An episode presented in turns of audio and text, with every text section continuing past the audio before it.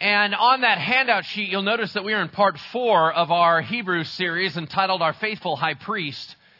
And I entitled, entitled this morning's message, Hard Rest to Get. And I want to begin with a parable from Jesus. Uh, Jesus told a parable called the parable of the sower. The guy that sowed seed. A lot of you are familiar with that. If not, I'm going to tell you the story in a moment. But it's recorded in Matthew, in Mark, and in Luke, all three synoptic gospels. Now, when the Bible says one thing, it's important. When it says it twice, you got to pay attention. When it says it three times, it's really trying to get your attention. For all three gospels to have included this parable, it's of utmost importance that we pay attention. So here's the story very simply. There was a farmer going out to sow seed. Jesus said that that is the Word of God being sown out into our hearts. So you can picture, as we're talking about God being involved in our lives and the gospel uh, being issued out to you, it's as if seed is being sown all throughout this area and it's landing on our hearts, which is the different types of soil. Now, the first one, he said, as he sowed seed, it hit the pathway and the bird immediately swooped down and picked it up and ate it, and there's no way that it could take root. He said, That's like those whose hearts are so hard that instantly when it hits, they don't understand, they don't care, they don't get it, it's not going anywhere, and the enemy just swoops in like a bird, takes it right out. You're going to walk out of here with absolutely no impact whatsoever. You don't even want to be here. That kind of attitude, right? The second one, he said some of it falls on ground that is rocky, and so it has a little bit of soil to it. There's a little bit for it to sink into, but it doesn't have any root. It doesn't have any depth. So there's an excitement. It springs up right away. There's this, yeah, that was an awesome message, and I love what God's doing here.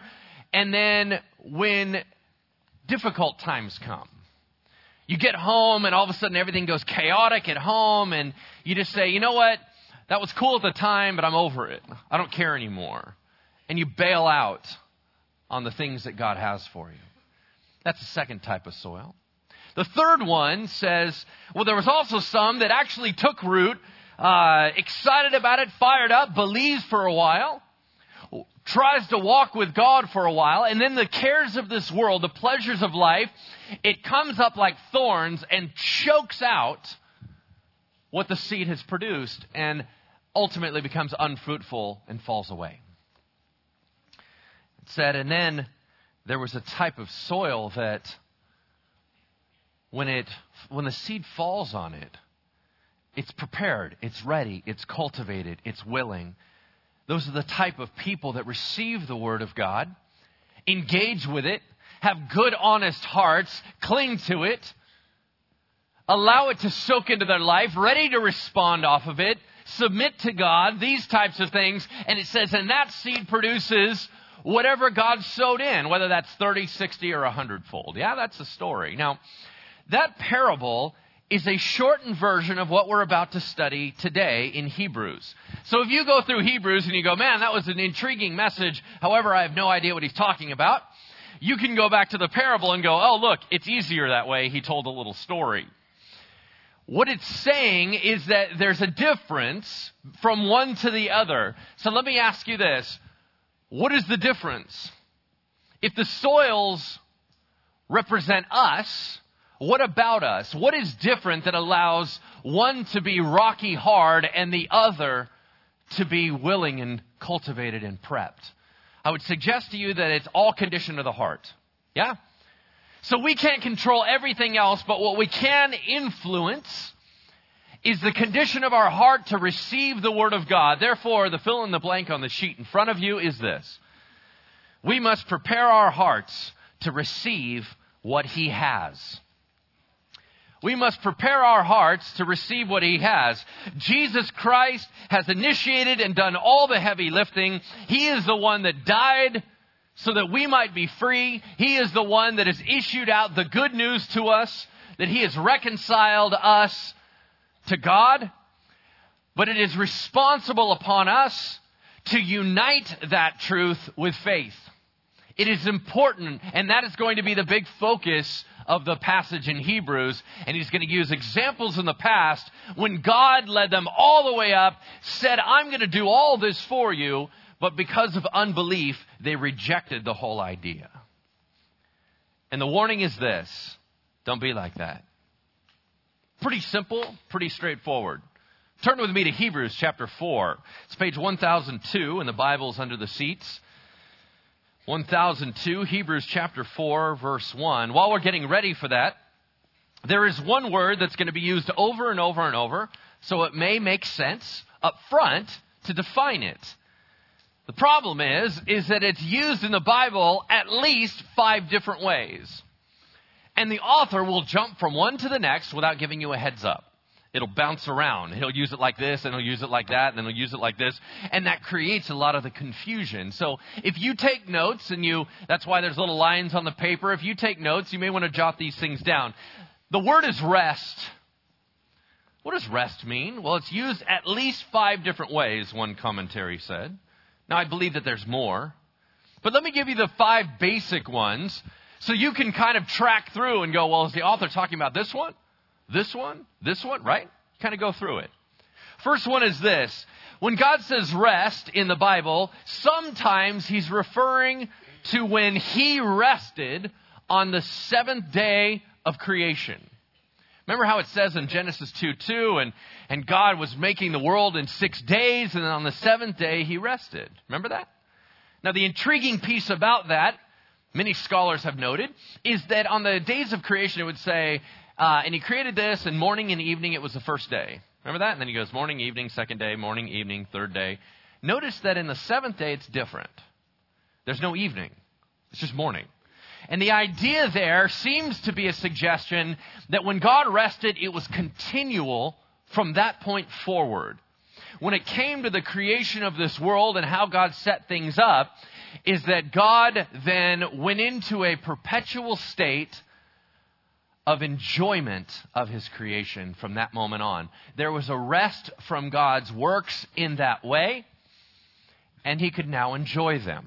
All right? So, one of the ways rest is used is God's rest on the seventh day of creation. Number two, the promised land. In the Old Testament, we remember that as God got Israel out of Egypt and bondage, he was leading them to a promised land. That area became known as the rest. Why? Because he's saying you have enemies and difficulty and trial in the wilderness. When you get into the promised land, you're going to have challenges and difficulty taking control of the land. But I will subdue your enemies and you will be at rest. So that idea of blessing and inheritance in the promised land, that is also known as rest. And that will be one of the primary ways it's used in this passage. Number three, peace of God in what he has done.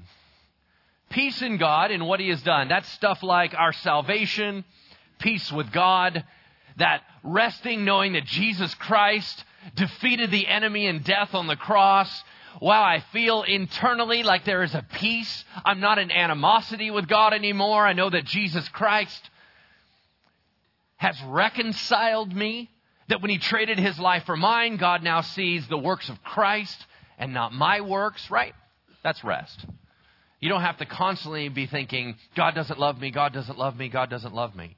There's a rest that comes in. Number four, peace in victory from enemies now. What does that mean?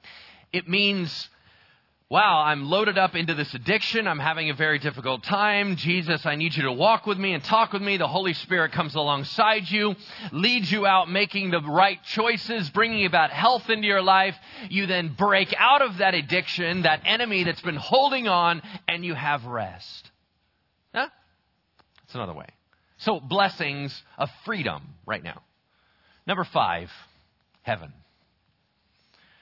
Ultimately, the greatest rest you can have is when Jesus finally shuts down the garbage and sets you free. I mean, that's pretty basic, right? I mean, isn't that what we're kind of all looking for? In heaven, there's an internal rest that even while we're still here, we have that flesh versus spirit fight where you're constantly disappointed in your actions, going, man, really? That's me? That's embarrassing. I keep wanting to do this and then it doesn't work out and then, and then I find myself lost in sin and that's embarrassing and horrifying. And do you understand that in heaven, all that tension is removed? That's pretty awesome. It's one of the excitements of heaven, yeah?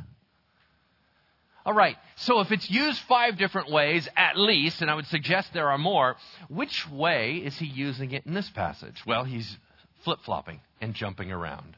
So you can kind of review back to your notes. All right, so let's read it. We're going to be in chapter 4, and we're just doing 13 verses, 1 through 13 today. And when I read through it, if you're anything like me, here's how it's going to feel. I'm going to start reading, and you're tracking with me right off the bat. Instantly, however, you get lost. You're going to read it, and you're going to go, wait, I thought I knew what he was talking about. Now I'm totally lost. And then all of a sudden, you're going to track again. You're going to be, oh, okay, great. All right, I'm with you. I'm with it. Wait, what? Disappears again. Then it shows back up, and you go, ooh, good close. All right, that's what you're going to basically feel. All right, that's this passage where you're going to go, oh, this is complicated. Okay, I'm going to suggest to you that it's written in a because the way it's translated in English, it's written in a very convoluted way. It's not quite as hard as it appears. You'll find that out a little bit later on as we tear it apart. But let's read it for context. Then we'll pray for the word. Here we go. Therefore, while the promise of entering his rest still stands, let us fear lest any of you should seem to have failed to reach it. For good news came to us, just as it did to them. But the message they heard did not benefit them because they were not united by faith with those who listened. For we who have believed enter that rest, as he has said, As I swore in my wrath, they shall not enter my rest, although his works were finished from the foundation of the world.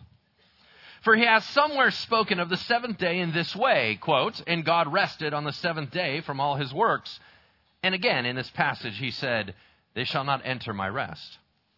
Since therefore it remains for some to enter it, and those who formerly received the good news failed to enter it because of disobedience, again he appoints a certain day, today, saying through David so long afterward, in the words already quoted, Today if you hear his voice, do not harden your hearts. A little convoluted, yeah, here we go. For if Joshua had given them rest, God would not have spoken of another day later on. So then, there remains a Sabbath rest for the people of God. For whoever has entered God's rest has also rested from his works as God did from his. Let us therefore strive to enter that rest, so that no one may fall by the same sort of disobedience. For the word of God is living and active, sharper than any two edged sword, piercing to the division of soul and of spirit, of joints and of marrow, and discerning the thoughts and intentions of the heart.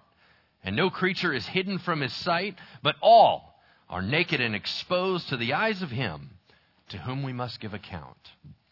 Let's pray for the word. Heavenly Father, we are about to walk through a glorious passage, but one, Father, for whatever reason, is clouded to us. And so, what we're asking for is clarity. What we're asking for is that whatever's important that you want us to know, Holy Spirit, you know how to tailor that individually. Whatever we need to know, I ask that you would download that to us today. I pray, Lord, that you would not allow the enemy to snatch it away. I pray that you would show us how to cultivate our hearts, prepare, listen, and engage.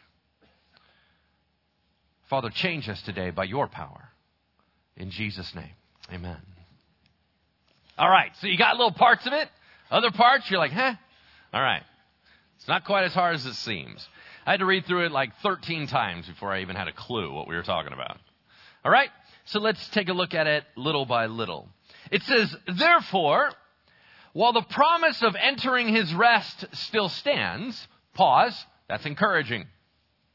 We're about to get into a warning. We haven't hit the warning yet. Right now we're still encouraging. Why? Because let us picture, it is likely that we have a Jew talking to Jews.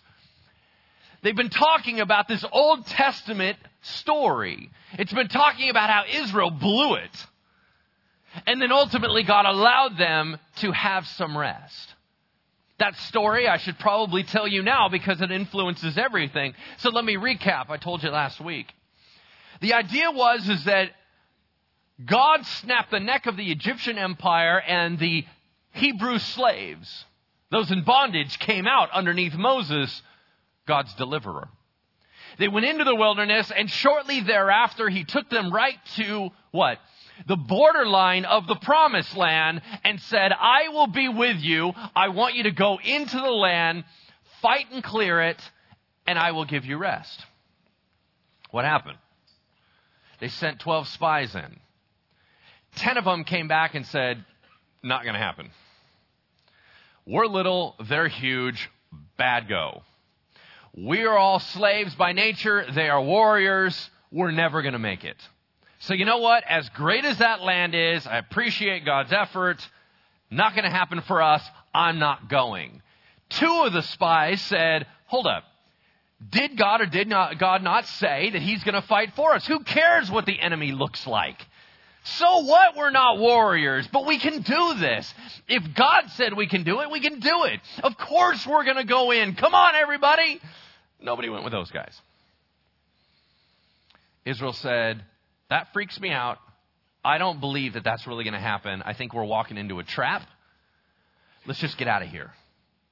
Okay, so what happened?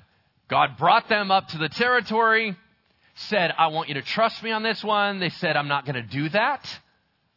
And they bailed out and they didn't get to go in. God said, because of your disbelief, because you're saying that my might is not strong enough for you, because you refuse to believe me at my word, you will never get in. All y'all. I don't know if God said that. that whole generation you're done. I'm going to have you walk around in the desert till every single one of you is dead. Your kids will get in, but you will never enter my rest. Make sense? That's the story. So, we now go back. Some of the Jews that the author is talking to, it appears that there was a bit of a concern that when they did get into the rest, that was it. When they got into the promised land, that was all God's rewards and blessings, and it was done. The door closed. He's saying, hold on, that's stupid. And he's going to make an argument on why that's not smart. He'll say, wait a second, the promise to get into the rest of God, to get into his blessings, is still going, you guys, of course. We're still looking forward. This is great. He's encouraging them. It says, therefore, while the promise of entering his rest, whatever that means, still stands, let us fear. Now he's getting into a warning. The word fear, I want you to be thinking of not in a terrifying way, but I want you to think of fear as a motivator. And here's why. Got a big game today, yeah? Which I just found out. In Vegas alone, bets on the Super Bowl are at $90 million. That's, that's only one location. That's not even all the online stuff or Atlantic City or anybody else. Big game. Now, what if the guy said, man, what are we going to do? What's our game plan? And they're like, you know what? We got to max it out. If we do not max it out, we're not going to win this game. You know what? So what I'm going to do is I'm going to run like crazy because I'm afraid if I don't run, I'm not going to outrun that guy and get the ball. Okay, do you understand? He just used the word I'm afraid. But it's not a paralyzing fear. It was I'm all in. I'm locked. And if I go in, I'm going to give it everything I have because if I don't, I'm not going to be able to reach that. That's the word he's trying to use here. All right? Therefore, while the promise of entering his rest still stands, let us take it seriously. Let us lock in with motivation, lest any of you should seem to have failed to reach it. Means there is something that we need to do on our side of things to engage with God. That may be a cultivation of the soil of our hearts to listen and respond and say, Yes, Lord. It may be a matter of persevering and hanging in there. It may be a matter of digging in and saying, Lord, mold me and change me. Whatever it is.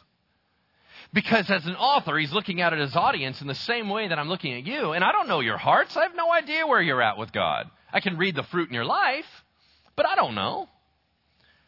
He said, Listen, I'm afraid that some of you, out of sheer disobedience, are not walking with God at all. And I'm not okay with that. So I need to remind you listen, the promise of entering his rest still stands. We better take this seriously because I'm not okay with any of us missing the boat. That's the point. He moves on. Verse 2 For good news came to us just as to them. Do you understand God has always been full of good news? We have this bogus philosophy that the Old Testament is mean God, New Testament is squishy nice God. Right? In the Old Testament, God only kills people. That, okay, that's not true. Think about one of the most popular words in the Old Testament is deliver. A deliverer. Remember in Judges, like the worst period in all of Israel's history where all they did was stupid stuff over and over and over? What was the constant word? And God heard their cries and sent them a deliverer. That's good news. Hey, look, you're in trouble. I'm freeing you. That's good news. God has always poured out good news on his people. Old Testament, New Testament. However, the only reason that we see it as slightly different is when Jesus came, he revealed God completely, gave the best news, which was, I will die for your sins and I can reconcile you to God. Because that great news was revealed, we go, oh, the New Testament's nicer than the Old Testament. God has always been loving. God has always been compassionate. God has always been kind. God has always held boundaries. But make no mistake, they receive good news. We receive good news. We have the gospel. They receive the good news of, hey, you can get into this land. I will fight for you. It's going to be tough, but we can do this. It says, but the message that they heard getting into the promised land did not benefit them. Why? They didn't go. Why? Because they were not, and this phrase in Greek can mean two things. The ESV takes it one way. They said, because they were not united by faith with those who listened. That's one way it could say it. The other way says, and they did not combine it with faith themselves. Either way, the answer is the same. But what the ESV took is said the reason it didn't benefit them is they would not lock in with Joshua and Caleb, the guys who believed it. They were saying, No, I'm going to go my own way. We'll never make it. We can never do it. I'm freaked out. God could never do that in my life right? And they just bailed out. So the good news that he presented to them had no benefit for them because they refused to bring faith into the matter. And anytime you hear the word faith in Scripture, I need you to understand that it's the word trust. Here's why. We have this funny thing that we've created in our minds that faith is like concentrating really hard. Here's what I mean. Hey, do you have enough faith to be healed? What does that mean? What do you mean, do I have enough faith to be healed? Which, by the way, if anyone ever says to you, you don't have enough faith to be healed, just punch them in the face. Okay? It's the stupidest thing I've ever heard. All right? Anyway. and, then, and then go, my pastor said so. All right? So. all right. That's probably not Christ like. All right, here we go. uh, what we do is we say, Do I have enough faith for that? Do I have enough faith for that? What does that mean? And then you go, and you, and you try really hard. I'm thinking really hard. I'm concentrating. It's almost like you tried to make something levitate and you just stare at it and you look at it, right? Okay, that's how we've made faith. We don't quite know what it means, and so we just try to hang on and tighten up. That's what that's what it means. Do you have enough faith to believe? I don't know. I'm trying really hard. Okay, can we be a bit more practical than that? Here's the practicality of how it worked with Israel. Hey, look, there's a line to the promised land. It's super scary. You going to go? No. All right, you don't have the faith to do it. Are you going to go? Yeah. Oh, look, faith made you move forward. That's it. We try to make it all dramatic. Okay, here's the deal. Do you have enough faith to uh, combine it to be saved? I don't know. Jesus said, I want you to do this. Did you do it? Weird. It's pretty practical. Are you going to operate as if it's true in trust that Jesus knows what he's talking about? How are you living and moving and actively going? Because that will demonstrate your level of faith. Make sense? You're not earning anything. It's just obvious whether you have any faith or not. If I said, hey, we're going to do Bridgeway stage diving. And what I want you to do is I want you to just go and I want you to launch right off this. Just whoa, right? Now I now you can go, I don't know if I have enough faith to do Well, I don't know, I guess we're gonna find out, huh? Because if you do, if you pansy out and you don't jump, I, it's clear you don't have enough faith. Now, if you launch into the crowd and just like knock over some woman, that that we know you have faith. That was a that was a stupid choice, but You had faith. The idea is that your actions show where your level of faith is. If you sit there and play this game and go, uh, dude, I'm totally into Jesus, totally into Jesus, and I look at your life and there's no evidence that you walk with Jesus, you're playing a game. Seriously? There's no faith there. You haven't even done anything that he's asked you to do. You haven't even walked with him. You haven't even, you say, oh yeah, no man, I'm totally surrendered. And then your life shows no evidence of surrender. You're fooling yourself. Yeah, that's the point. All right, move on. It says, verse 3, for we who have believed, oh, there's that word faith, trust, right? United it with Christ, right? For we who have believed are entering, that word is it's realized in principle, but it's not realized in fact yet. We're in the process of entering. For we who have believed are entering that rest. As he has said in Psalm 95:11, as I swore in my wrath, they shall not enter my rest. Meaning when he said they can't get in, there's still an opportunity to get in, and we who have believed are entering it. That's all he said. But then he adds some weird phrase at the end although his works were finished from the foundation of the world. What does that mean? Now, we can look and we can go, oh, you know, there's this deep passage in Scripture that says, you know, we were predestined before the foundations of the world and He selected us and He chose us. That's not what it's talking about. It's talking about rest. When God created the world and then rested on the seventh day, He's perpetually resting from the foundations of the world and He stopped the works. That's all it's saying. Let's not make it heavier than it needs to be. The other stuff's talked about later, but just not right here. Yeah? All right. Verse 4. For he hath somewhere spoken, there he goes again, being all generally, like he doesn't know. It's Genesis 2 2. It's right at the beginning. He knows exactly where he's quoting. For he has somewhere spoken of the seventh day of creation in this way, and God rested on the seventh day from all his works. Why did God rest? By the way, I'm going to tie my shoe here, so in case you're wondering what I'm doing, this is not an analogy. This is a tying of the shoe. There you go. Why did God rest? God does not diminish in any capacity. That's actually a very powerful phrase. Here's why it matters to you. Is God sick of you yet? I mean, isn't that the game that we play? Man, I remember when he first saved me. God, I just felt the love of God. And then, you know what? I've just been a Yahoo for the last 15 years. I've just been doing my own thing. You know what? God must be totally sick of me. Okay, what you just said was that he diminishes. He actually doesn't. By his nature, he loves you as much now as he did at the beginning.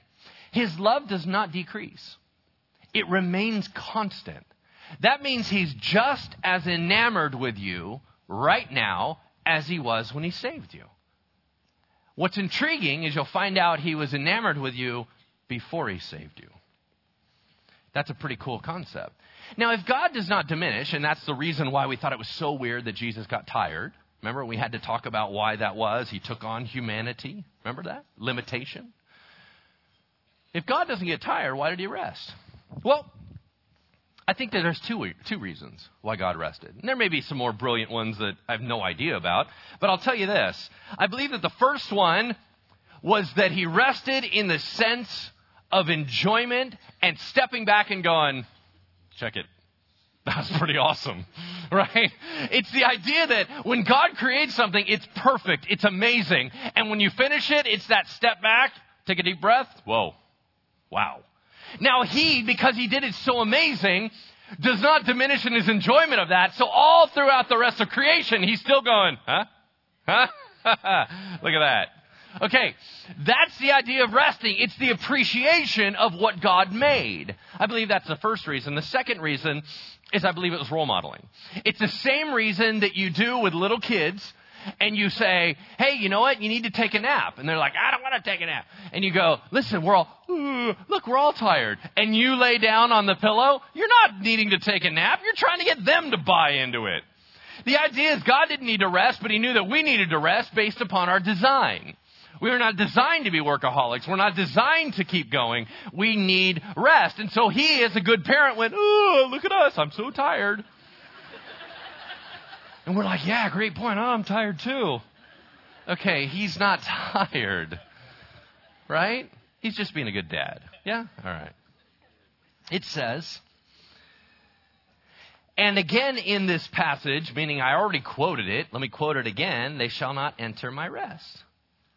If God rested and He's enjoying His creation and He's enjoying the freedom, He would love for us to be there with Him. But because of the disobedience in Israel, He stated to them, You don't get to have that enjoyment. You're not listening to me. All right? Verse 6 but since we have good news, since therefore it remains for some to enter it, then, and because those who formerly received good news failed to enter, we understand they screwed up because of disobedience. He again appoints a certain day, calling it today, saying through David so long afterward in Psalm 95 7, in the words I already said to you, today if you hear his voice, do not harden your hearts. That is the most convoluted way of saying this. Some of you are all freaked out that the door closed and in the Old Testament, all the rewards were taken. That's bogus. And here's how we know it's bogus. Because Moses was right here when God said, You will not enter my rest. Then, hundreds of years later, David quotes it and says, Today, don't harden your heart so you can get into the rest. If David's talking about it, clearly the door's not shut. That's it. That was the whole point. Do you understand? It's not that complicated. He's just citing examples of saying, David's still talking about it hundreds of years later. Now I'm talking about it thousands of years later. So here's the point. As long as you're alive, it's today. Today, if you hear his voice, don't harden your hearts. Quit saying, oh, I missed it, and maybe there's no opportunity for me. And listen, today, if you hear his voice, don't harden your hearts, period. And he moves on. Verse 8. He said, Let me finish my argument. For if Joshua had given them rest, remember after Moses was gone, Joshua led the next generation and they did get in. If that was all the donuts, right? If that was all the reward, if that was everything God had planned, for if Joshua had given them rest, God would not have spoken of another day later on. Come on. So, bottom line is what? Verse 9. So then, there remains a Sabbath rest for the people of God. Who? For whoever has entered God's rest, and we know that we do that what? By grace through faith. Then they've also rested from his works, as God did his. What does that mean? Well, real quick, Jesus addressed this issue. By the time Jesus comes on the scene, the Jews had taken the law of Moses and added to it. They had rules and laws for everything. If you go over to Jerusalem today and look at the Orthodox community, which we just had an opportunity to do this last year, if you see them, they do everything to a T, just perfect, to an extreme degree, to what? Watch the Sabbath. They make sure everything's shut down. They do everything in advance. They do stuff for Passover. They do everything to a T. But in Jesus' day, it was so extreme about what you could and could not do that Jesus got really irritated. They had distorted the law of God. And so Jesus kept clashing with it. All right? So what does it say? It says, But if he rested from his works, so can we. Jesus walks onto the scene, sees all these people destroyed from exhaustion, trying to make God love them because they were so caught up in this idea if I don't do this, God doesn't love me. If I don't do this, God doesn't love me. If I don't do this, oh, I got to do this, and then I got to do this, and I got to do this because I have to earn God's favor, and I have to try really hard. And if God doesn't see my effort, then He's just going to say that I'm not worth it. And then, do you understand that performance drive? Jesus walked into that performance drive who people thought that they had to earn their righteousness, right? This whole concept, I gotta do more good stuff than bad stuff, and if it all equals out, then, then they'll let me get into heaven. And but, do you understand that's garbage? Jesus walks into these heavy, weighed down people with religiosity. And he says, Come to me, all you who are weary and heavy laden you guys who are carrying this huge pack on your back about trying to constantly earn God's love.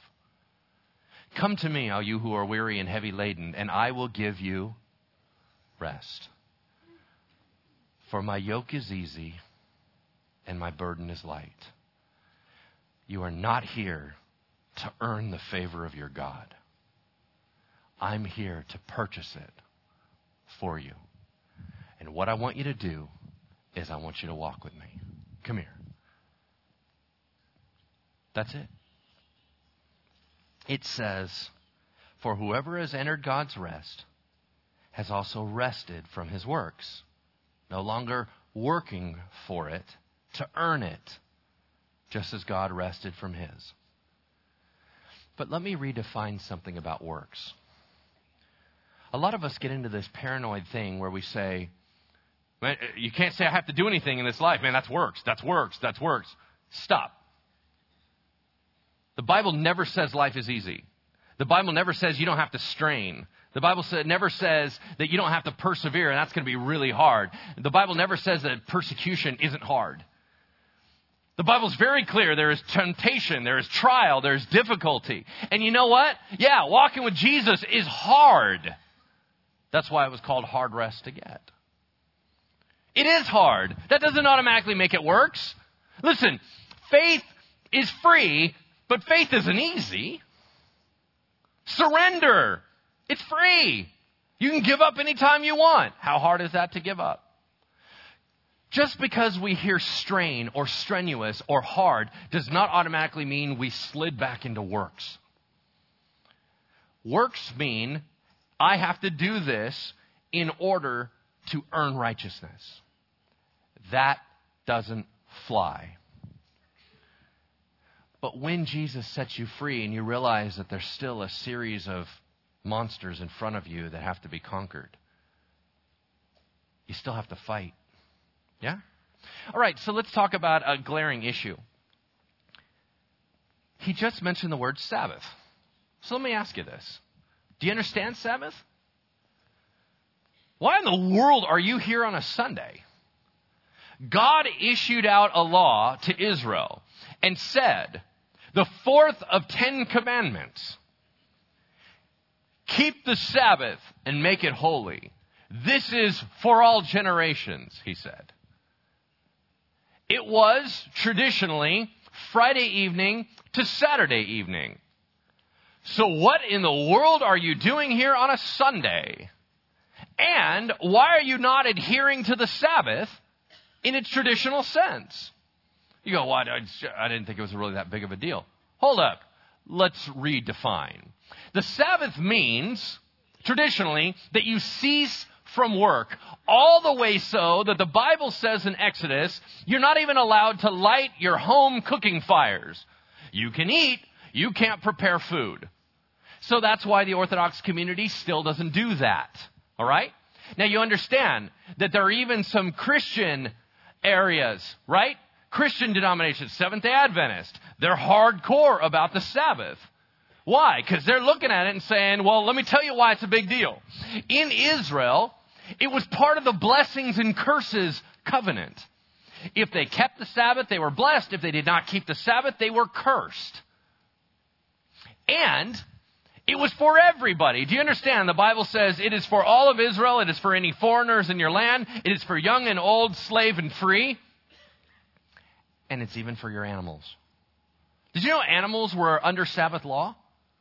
Right?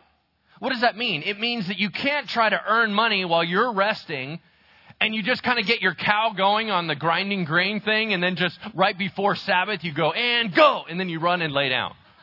And the cow's like, what the heck is this all about, right? And he's still working. Animals get a Sabbath. Why? Because it was this idea. We need to build in a rest time for all the figures that are involved. What's intriguing is that every seventh year was considered a Sabbath year. What does that mean? You're not allowed to work your ground for one entire year. You allow it to regenerate. Have you ever heard of a field that has been overworked and it's no longer fruitful? God said, I'm a lot better at this gardening thing than you are. So listen to me. Don't touch your field. I will give you enough produce in the sixth year to handle the year six, year seven when you're not allowed to touch it, and then you restart working it in eight, but it's not going to come up till nine. I'm going to give you three years worth. Don't touch your land. Land even gets a Sabbath. Every 50th year is the year of what? Jubilee. What does that mean? It has all the rules of the other Sabbath years, except it's a Sabbath for the community. You forgive debts, you set slaves free, and you return property. The community gets a rest, a reset. If you violate the Sabbath in the Old Testament, you die. They'll kill you. You're stoned to death. So this whole game about, oh, I didn't think it was a big deal. It's a big deal. And so that's why there was so much paranoia that was carried forward. Not only would you be cursed, but if they saw you do it personally, it was a capital offense.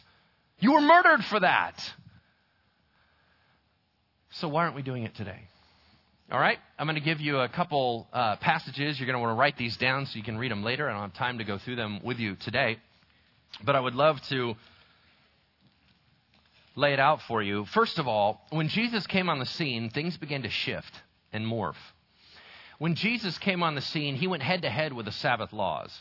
And what he was saying was, listen, I do adhere to the Sabbath. And you'll notice that Jesus did not violate any of the true concepts of Sabbath. What he did was go head to head with the way that they had morphed it. And he was fighting with the way that mankind added to it. So, for example, he purposely healed on the Sabbath. Do you remember that? And they all freaked out. You can't do that. And he said, Really? Now you're being stupid. I'm not supposed to help somebody? Oh, can't do that. What's the point of the Sabbath? It's rest and healing. Of course I'm going to heal on the Sabbath. Don't be ridiculous. Then he's walking through the grains and his disciple, he's walking through the fields and his disciples grab grain and they start eating it. You're a Sabbath breaker. And he's like, stop. What, now we're supposed to starve because of this law? Listen, man, I'm the Lord of the Sabbath. I say what goes. And the Sabbath was made for man, not man for the Sabbath. I didn't just create rules that you have to work for. I'm trying to create rules to benefit you. So can we please re-rack our heads? And Jesus began to do things that shifted the concepts of Sabbath. But he followed the Sabbath. But what's intriguing is that the New Testament never reiterates the need to follow the Sabbath anywhere. It mentions that they do, and the earliest Christians were Jews. So of course they were going to go, we're doing the Sabbath thing, right? They're all looking around. I guess we are. So what happened? How in the world did it change? All right, here you go. It largely began with Paul's teachings. Write down this verse, Colossians 2, 13 through 18. It is the first reference we have written down of a change. How? Because Paul's writings, if you remember, were written earlier than the Gospels. Some of his writings were done earlier. I know it comes first Matthew, Mark, Luke, John, then Paul stuff. Remember, it's not in order. Paul wrote earlier, they wrote later. Okay? Around AD 45 is when Paul was writing. And he said in that passage, let no one judge you in regard to a Sabbath day. Then, Galatians 4 8 through 11. He said, Some of you are observing months and days legalistically. That's in vain and it is worthless in earning righteousness. Romans 14 1 through 7. Do not pass judgment on somebody else. One person esteems one day over another, whatever. It's all in honor to the Lord. All right? Now, what's intriguing is that after them, from AD 80 moving forward, all the church fathers, the majority of all the big dogs, they all confirmed it. We're shifting it over and we're changing things. We're not doing the Sabbath in the same way. So all the history locks it in. Where did they get that idea? How did we shift from Saturday to Sunday? All right? Here you go. First time is 1 Corinthians 16, 1 through 4. Paul, in writing, says this I want you on the first day of the week to take up a collection for the poor that are in Jerusalem. Remember that passage? He ends up using this phrase of the first day of the week. And everyone's like, well, what, well what's that all about? Did they only have service on the first day of the week? Okay, real quick. Acts 2.42. New, new church, right? How often do they meet? Every day. Every day. So this whole idea that, oh, when did they have their service? Was that like on Wednesday? Was that like on Sunday? It was every day. So it would be us going, hey, see you tomorrow. See you tomorrow. See you tomorrow. We're always hanging out. We're always together. But there are certain events that we start marking out. he marked out the first day of the week as a collection day. Second time you hear it is in Acts 20, 6 through 12. Paul is in Troas. He comes in. This is the famous story where he preached so long, Eutychus fell asleep and fell out the window and died. Remember that one? That is awesome. Don't think I won't try that in my ministry at some time. Yeah. Someone will die because I will preach too long, all right? In that service, he uses a phrase that we gather and he's referring to the first day of the week. That became the technical term for when they would have their service. So in that passage, he starts saying our services that are official about the teaching and talking and reading scripture, it's the first day of the week. Third reference, Revelation 1:10. John when he received the revelation that he wrote down, he said, "And I saw the vision on the Lord's day." And it was the first day of the week it now had become the Lord's Day. How did it become the Lord's Day? Because when they had their special meetings, the purpose was to say, look how important Jesus is. He's our Lord. What proves that he's Lord more than his resurrection? What day did he rise from the dead? Sunday. That's how the shift happened. And all of a sudden they said, we may be meeting every day, but we're going to have our special days on Sunday. Now, think about it this way. People go, well, yeah, they just shifted Sabbath where they didn't do anything on Sundays. Hold up. In that economy, they can't do that because they lived in a Jewish economy. That means they can't work on Saturday and they can't work on Sunday? And all their Jewish leaders would fire them? No, that doesn't fly. They changed the concept of how it was done. All right. Last key point on that. What's expected of us today? What are we supposed to do? I thought it was for all generations. I thought it was serious in God's mind. I'm going to tell you that God's heart for the Sabbath has not changed. I'm going to suggest to you that the concept of Sabbath is necessary and commanded by God. However, in the liberty of being free from Old Testament law, we have freedom to figure out how that works out properly before the Lord. Whether it's Monday, Tuesday, Wednesday, Thursday, doesn't matter. But here's the bottom line we are neglectful and we're workaholics and we keep trying to grab more and more and more. And it violates the heart of God. We are completely out of line because we're not following a Sabbath. You go, well, what's that supposed to look like?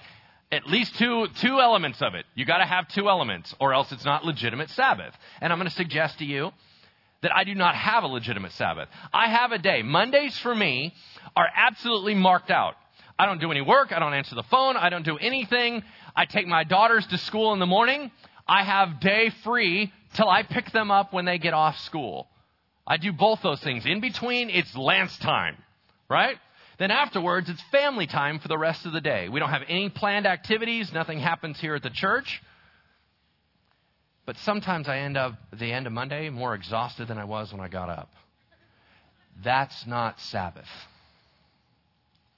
So I'm still learning. I'm still growing. We have to grow and mature in this area. The two elements are this. Number one, it has to be true rest. Okay, that's different for everybody. Because what's restful to you is not restful to me. What's restful to me is not restful to you. It better be true rest. The Bible says don't even light your cooking fires. Some of us will go, you know what, we're just going to have a whole bunch of friends over, it's community, and then you're sweating in the kitchen for five hours. That's not rest. Oh, but it's fun. I didn't ask, was it fun? I said, is it restful?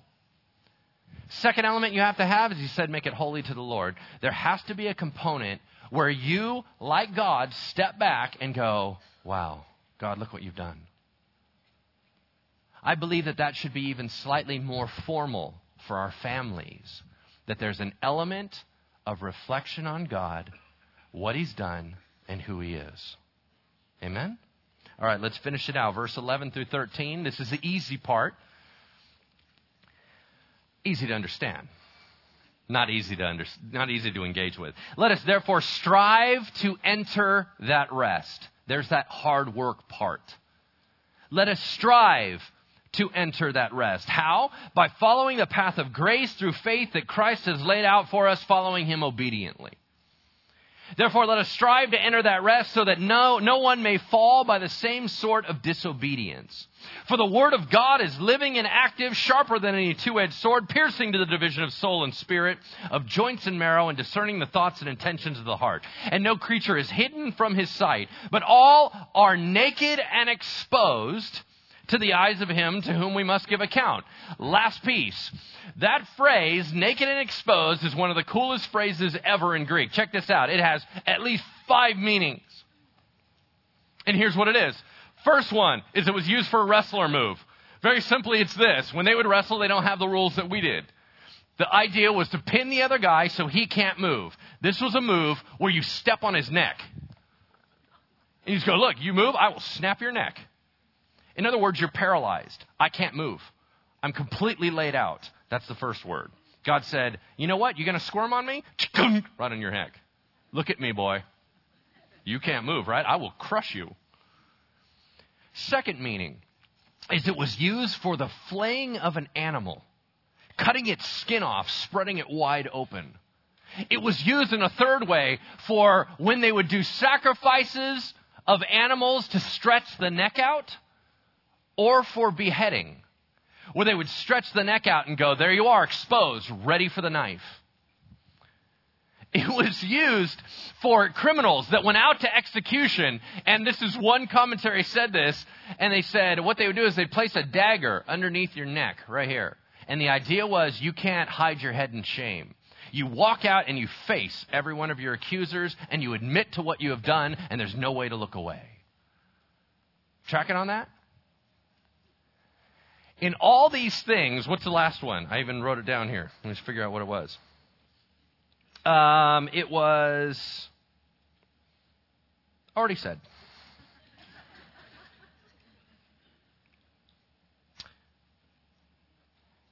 The idea here is simply this. If you think that you're pulling one over on God, seriously? He didn't get it. You think he doesn't know your move. You think you're that sly. Hey man, what I'm going to do is I'm going to be like all in, you know, in church, and I'm going to go home, do my own thing. But God will be like, whoa, you're impressive. What, do you think I don't follow you home? You think I don't see that? Oh, you shut the door. Oh, that's right. that is a tough lock to pick. Oh, it's in your mind. That little skull thingy. That's that's keeping me out. Whoa. Wide open. Everything you got. Your next move, you're planning it. You're even thinking that how you're going to play the game, right? I'm going to do this much, and then I can finally do some of the world, and then if I do this, maybe I just earn enough, and then I could do. God's watching the whole plan. And He's like, seriously? Do you understand that when you stand before God, it's straight up you? No excuses. Just all you. And He sees everything. If that is the case, then our intentions matter. Let's close in prayer. Heavenly Father, it's wild what we try to pull over on you. It's wild how we play our disobedience games. And Lord, we think that we can do whatever we want. It's no big deal. I think it is a big deal. And I think that, Father, we abuse your word. I think we abuse your heart. And I don't think it's right. Um, and I think, Lord, that we have to admit where we're wrong. And I just pray, Lord, that you would give us extra grace, that you would allow us to know your desire and your will, that you would encourage us, and, Lord, yes, correct us where needed. Because, Father, we do want to be what you desire on our days of clarity, on our good days when we can see who you are, Lord, we want to be just like you. But we get stuck into the thoughts of this world. We ask, Father, that you would not allow the thorns to choke us out. Keep them far away from us. In Jesus' name, amen.